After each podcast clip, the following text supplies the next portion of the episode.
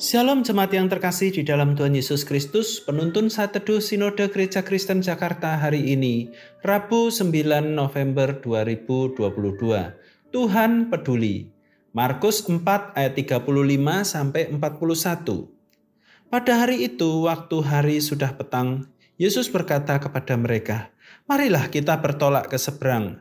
Mereka meninggalkan orang banyak itu lalu bertolak dan membawa Yesus beserta dengan mereka dalam perahu di mana Yesus telah duduk dan perahu-perahu lain juga menyertai dia. Lalu mengamuklah taufan yang sangat dahsyat dan ombak menyembur masuk ke dalam perahu sehingga perahu itu mulai penuh dengan air.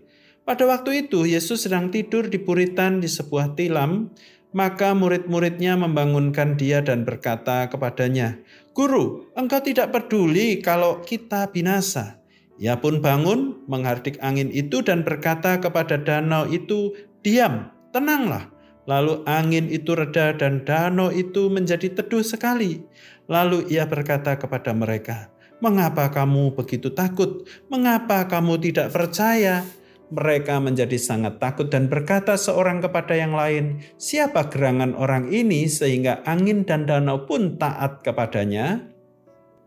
Sejak awal tahun 2020 hingga hari ini, masih ada banyak kesulitan di semua segi kehidupan. Misalnya pandemi COVID-19 yang belum berakhir, perang antara Rusia dengan Ukraina, dan lain sebagainya. Ditambah lagi ancaman resesi global di depan mata.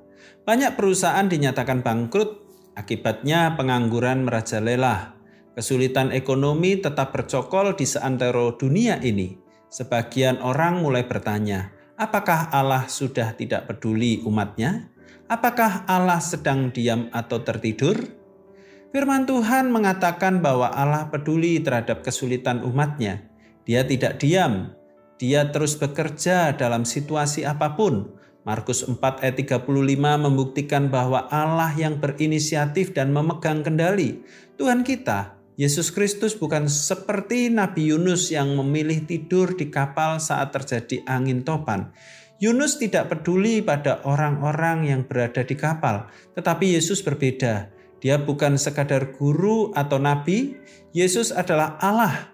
Saat itu muridnya memanggil dia guru, mereka belum sadar bahwa Yesus adalah Mesias, Allah pencipta yang berinkarnasi menjadi manusia, Allah yang menjaga hidup kita. Namun sering kali kita sama seperti para murid yang kurang percaya saat mengalami kesulitan hidup yang melanda. Padahal Yesus adalah Allah yang peduli. Jika Tuhan mengizinkan kesulitan di hidup kita, maka di balik semua itu ada rencananya yang indah Salah satunya adalah untuk menaikkan level iman. Tuhan menginginkan agar kita semakin serupa dengannya. Mungkin kita pernah bertanya, apakah Tuhan tidak peduli saat saya susah, sakit, tak ada makanan dan minuman? Apakah Tuhan diam saja? Tentu saja jawabannya tidak. Tuhan sangat peduli pada kita. Sadarilah bahwa Dia adalah Allah yang berdaulat kasih dan kuasanya melebihi kesulitan hidup kita. Allah diam bukan berarti dia tidak bicara. Sebaliknya Allah mungkin sedang berbicara pada kita dalam kesulitan yang sedang terjadi. Saat menghadapi badai kesulitan, libatkanlah Tuhan Yesus. Percayakanlah hidup kita kepadanya. Dia adalah Allah yang peduli, yang berkuasa atas alam semesta, Bersama dengan dia, kita pasti menang menghadapi badai kesulitan. Kapal yang hanya berada di pantai memang akan selalu aman, tetapi kapal dibuat bukan untuk itu. John Shit. Selamat beraktivitas. Tuhan Yesus memberkati.